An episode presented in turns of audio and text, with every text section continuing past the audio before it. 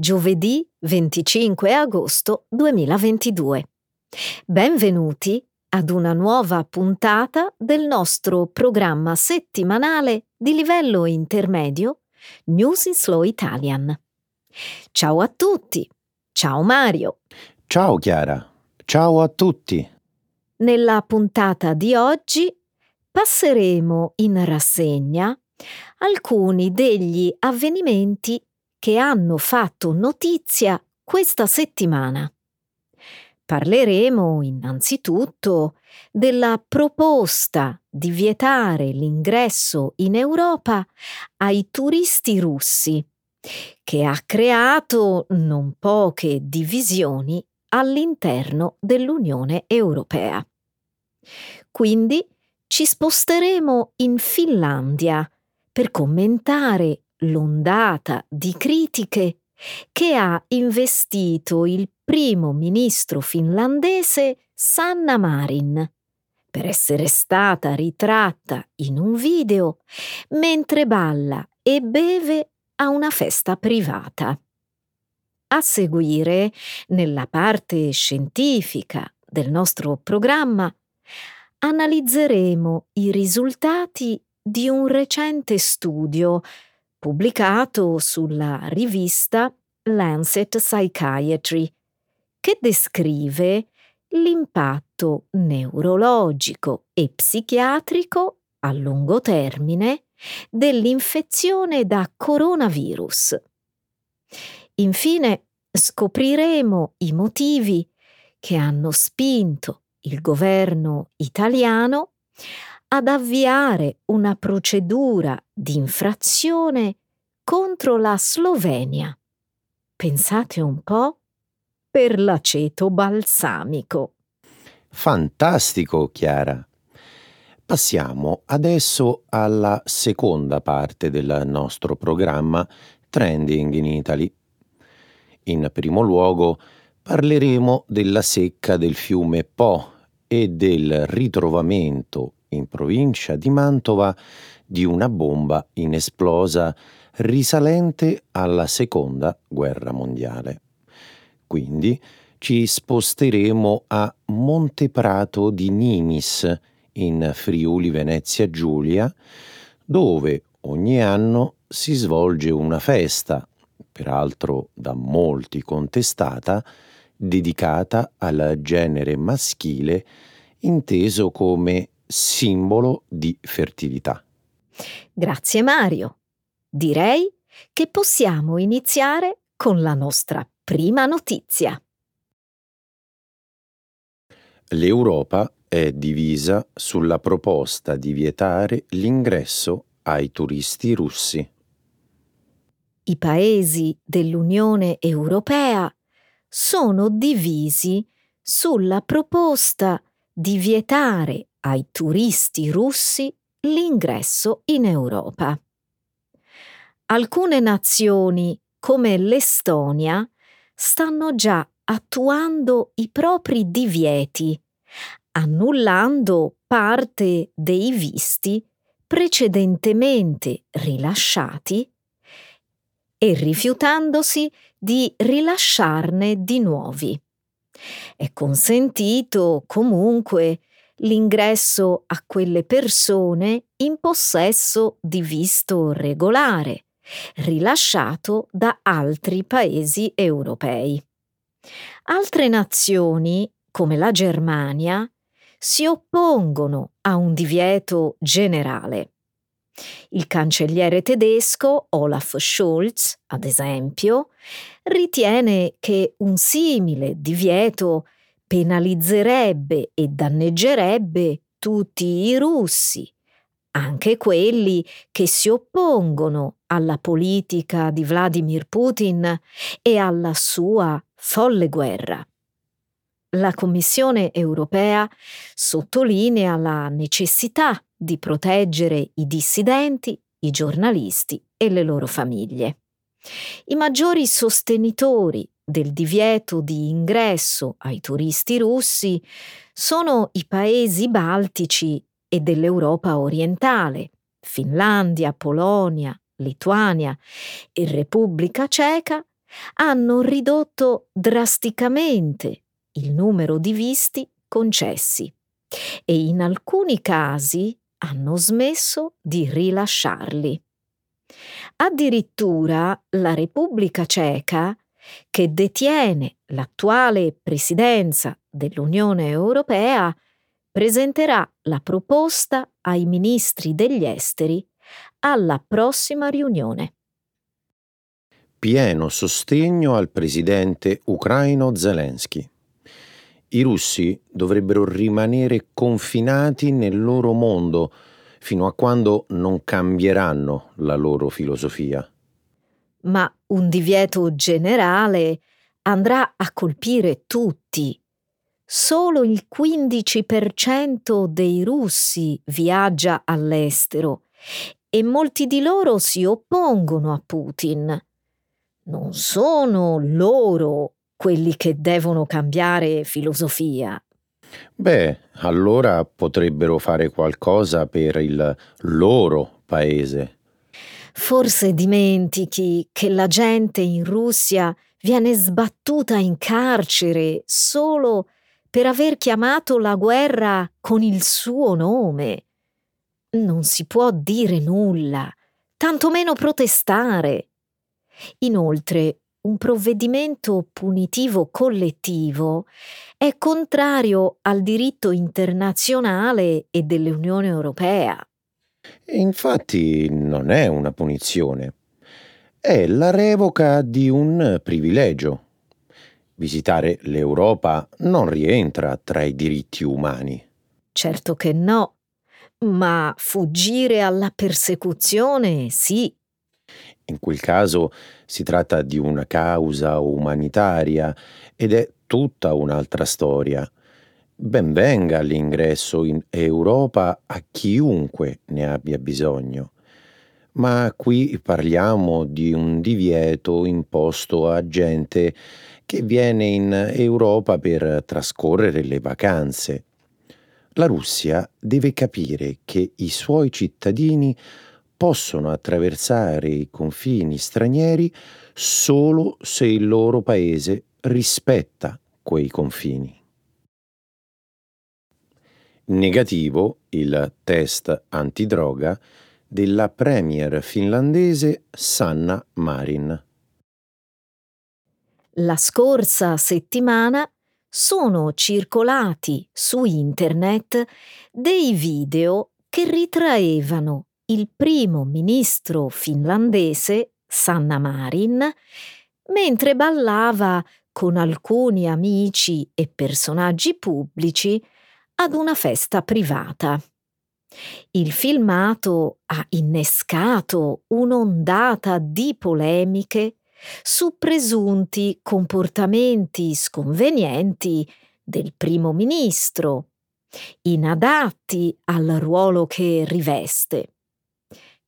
Immediatamente, in altre parti del mondo, migliaia di donne hanno iniziato a pubblicare video di se stesse che ballano in segno di solidarietà e sostegno al premier finlandese. La 36enne Sanna Marin è stata eletta premier della Finlandia nel 2019 diventando la più giovane in carica nel mondo. In una dichiarazione del 19 agosto, il premier Sanna Marin ha definito le accuse rivolte contro di lei molto gravi e ha anche rassicurato l'opinione pubblica che le sue funzioni ufficiali non sono state in alcun modo compromesse durante la festa in questione. Questa settimana il primo ministro Marin è risultata negativa al test antidroga a cui si è volontariamente sottoposta per dissipare ogni sospetto e mettere fine alle polemiche che l'hanno investita. I test condotti sulla Premier hanno riguardato diverse droghe, come cocaina, anfetamine, cannabis e oppioidi. Marin, che ha ammesso di aver consumato dell'alcol, ha dichiarato di non aver mai fatto uso di droghe e di non aver visto nessun altro alla festa fare uso di droghe. Perché no? È un essere umano, per giunta giovane, ha diritto di divertirsi. Perché questo dovrebbe rappresentare un problema?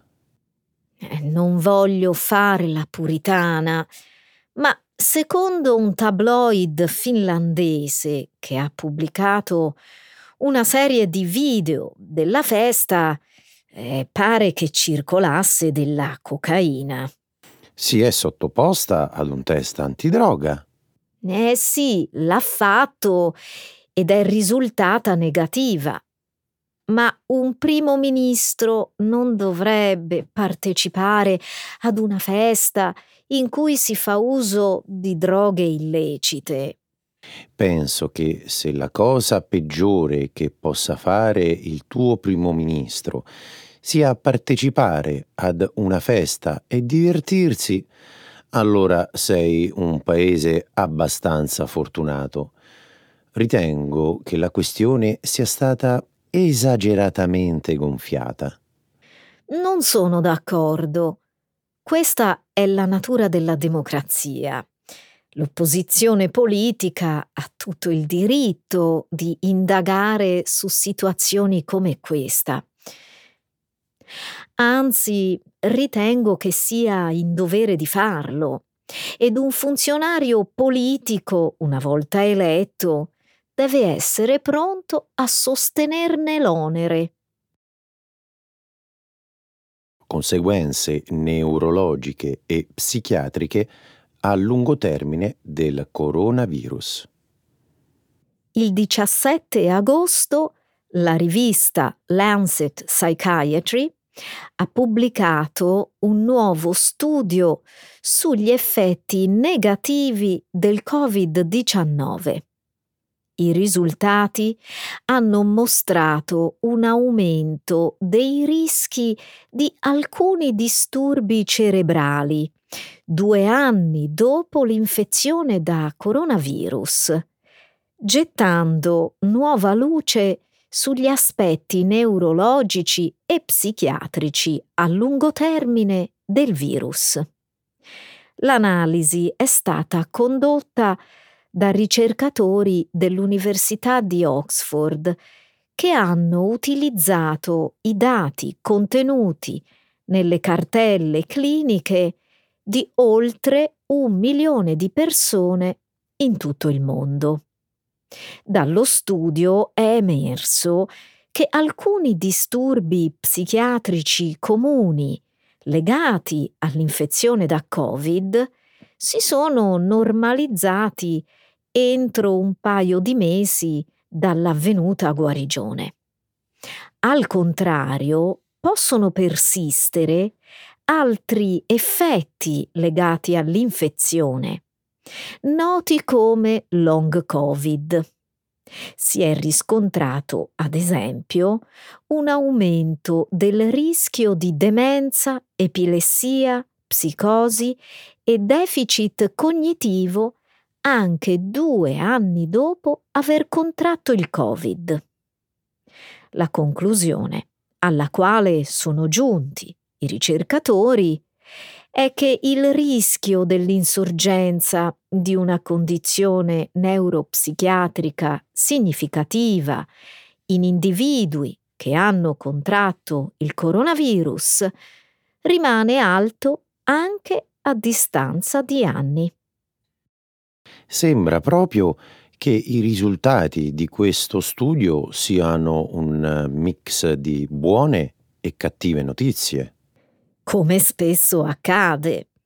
Del resto, la pandemia ha portato via milioni di vite. Non possiamo aspettarci che scompaia senza lasciare traccia. Questo è vero sebbene mi ha sorpreso la rapidità con cui le condizioni psichiatriche si siano risolte. Mi sento sollevato. Sì, è come hai detto tu. I risultati di questo studio hanno svelato una serie di aspetti positivi e negativi legati all'infezione da Covid. Per quanto riguarda il long Covid, non è ancora chiaro quanto sia diffuso. Inoltre, è impossibile fare un confronto tra gli effetti legati alla prima variante di Covid-19 e quelli legati alle varianti più recenti, compresa Omicron e le sue sottovarianti. Di certo, la gravità dei sintomi immediati si è chiaramente attenuata con le varianti successive, come ad esempio Omicron.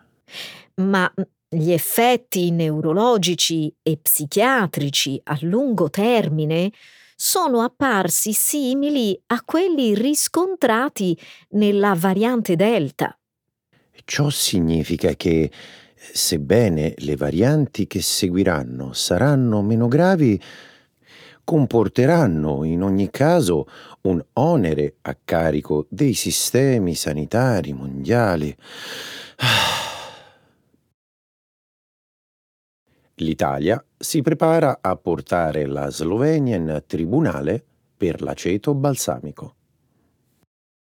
L'anno scorso la Slovenia ha notificato alla Commissione europea i suoi piani per standardizzare la sua produzione di aceto.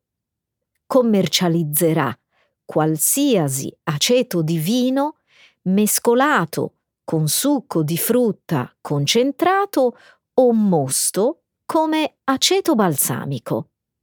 L'Italia non ha visto di buon occhio la mossa della Slovenia, considerandola una minaccia per la tradizione del suo aceto balsamico di Modena.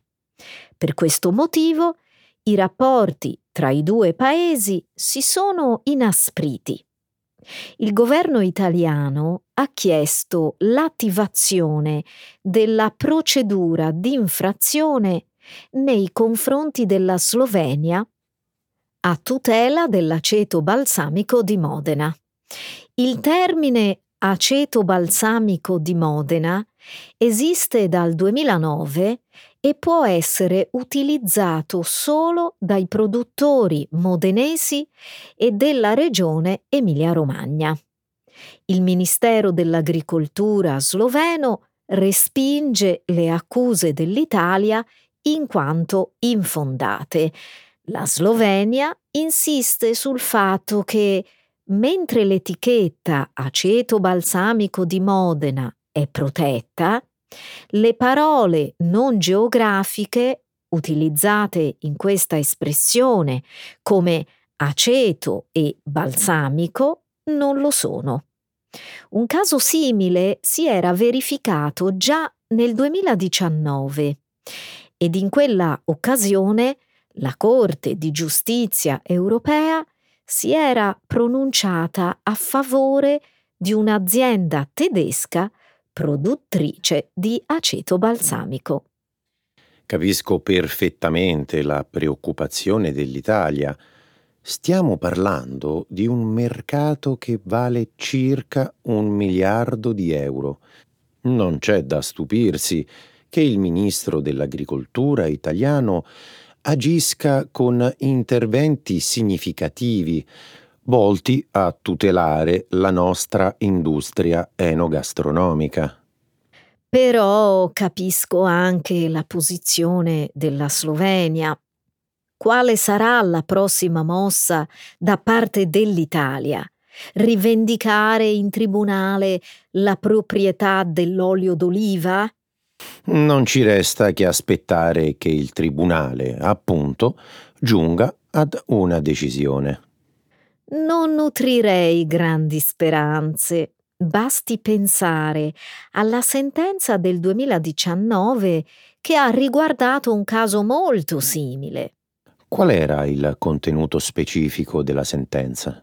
La Corte di giustizia ha stabilito che il termine protetto aceto balsamico di Modena, e cito testualmente, non si estende all'uso di termini individuali non geografici.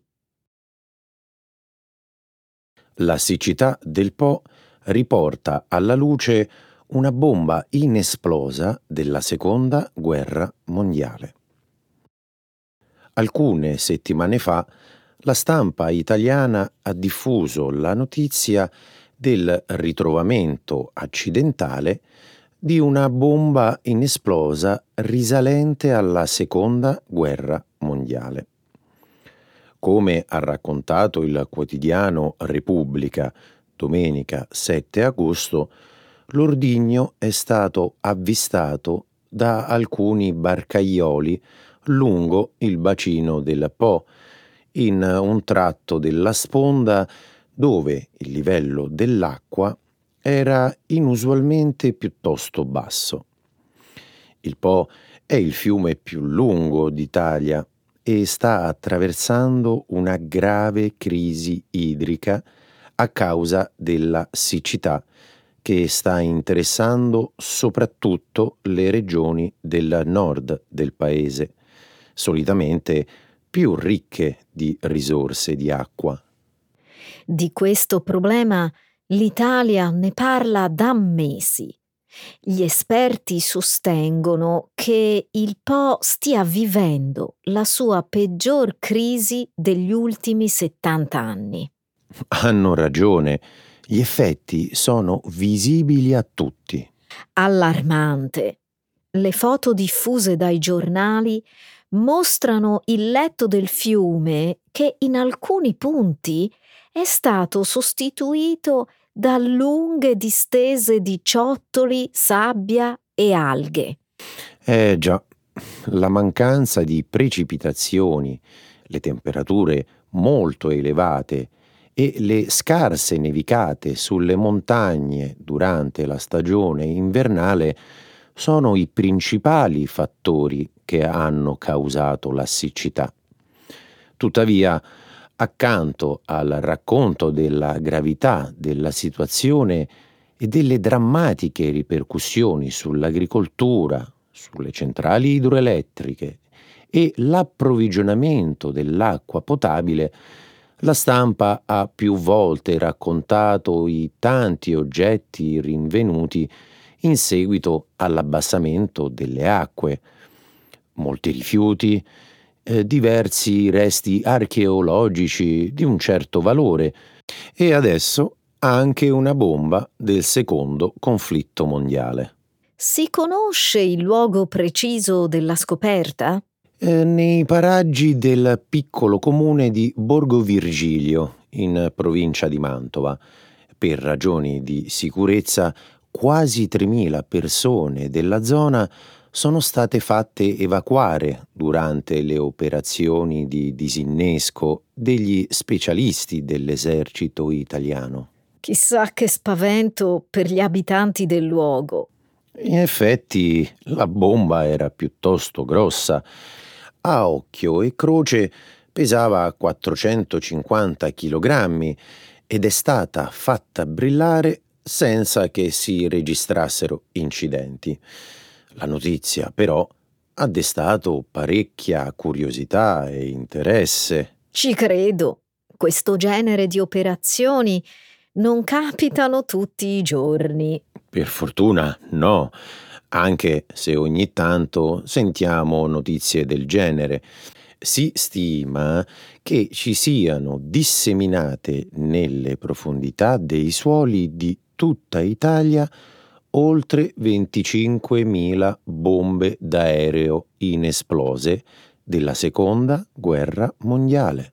Non trovi incredibile che il nostro paese faccia ancora i conti con pericolosi cimeli di guerra? Sì, è impensabile. Al di là di questo, Credo che il ritrovamento dell'ordigno abbia attirato l'attenzione soprattutto perché si tratta dell'ennesima reliquia che ci ha restituito il Po da quando è cominciata la siccità lo scorso inverno. Molti di questi sono mezzi meccanici militari della Germania nazista, ma ci sono anche i resti di un ponte di chiatte galleggianti e imbarcazioni vecchie quasi un secolo. Polemiche a Monteprato di Nimis durante la festa degli uomini. Nel calendario l'1 e il 2 agosto sono due giorni come tutti gli altri, ma non nel piccolo comune di Monteprato di Nimis, in Friuli Venezia Giulia, dove ogni anno ha luogo una celebrazione dedicata al genere maschile. Si tratta della Festa degli uomini un appuntamento bizzarro e irriverente che vede la partecipazione di migliaia di persone che accorrono dai paesi vicini per celebrare la figura maschile, simbolo di fecondità. Secondo una leggenda, la ricorrenza prenderebbe spunto da una consuetudine risalente all'epoca napoleonica quando i soldati francesi di fanteria indossavano calzamaglie molto aderenti che lasciavano intravedere le parti intime. A Monteprato di Nimis le celebrazioni vanno avanti da una quarantina d'anni e prevedono una serie ricca di eventi, tra cui una sfilata per l'elezione dell'uomo più sexy della manifestazione e una processione in cui viene portato in spalla un grosso simbolo fallico di legno. Altro momento clou della manifestazione è la gara delle mangiatrici di banane, che prevede che le partecipanti mangino inginocchiate e bendate il frutto portato da uomini e posizionato sotto la cintola. Fino ad oggi la gara di mangiatrici di banane non era mai stata messa in discussione.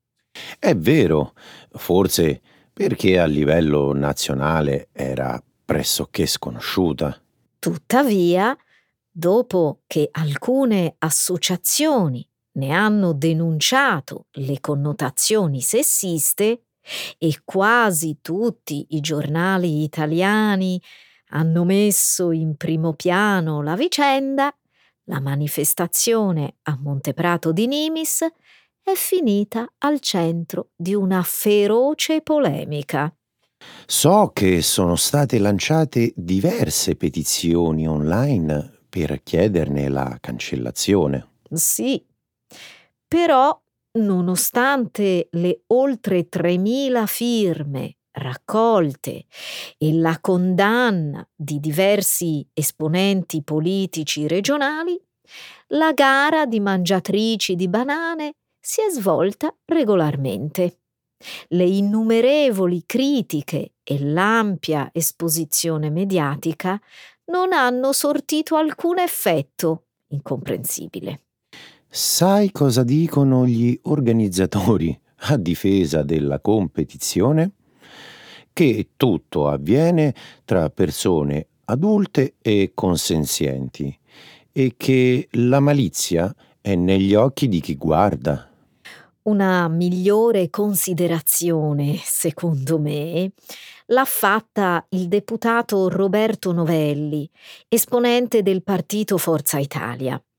Novelli ha detto al Corriere della Sera il 3 agosto che il femminicidio, le violenze e gli abusi sulle donne partono da lontano dal negare il riconoscimento delle parità di genere nel linguaggio alla mercificazione dell'immagine femminile e conducono tutti alla considerazione della donna come oggetto di valore solo se piace all'uomo. Impossibile dargli torto. Non solo. A mio avviso, queste gare diffondono il concetto che l'uomo può fare ciò che vuole della donna. Amo le feste in cui si rievocano le tradizioni storiche, ma quando prevedono gare profondamente sessiste, sono da rivedere, se non addirittura da eliminare. Hai ragione. Però, come giustamente puntualizza un pezzo editoriale di Repubblica del 3 agosto, la volgarità non è un reato, quindi non credo si possa arrivare fino a tanto. Bene amici, con quest'ultima particolare notizia concludiamo questa bellissima puntata di oggi. Grazie Chiara. Grazie Mario. E grazie a tutti gli ascoltatori. Ciao! Ciao!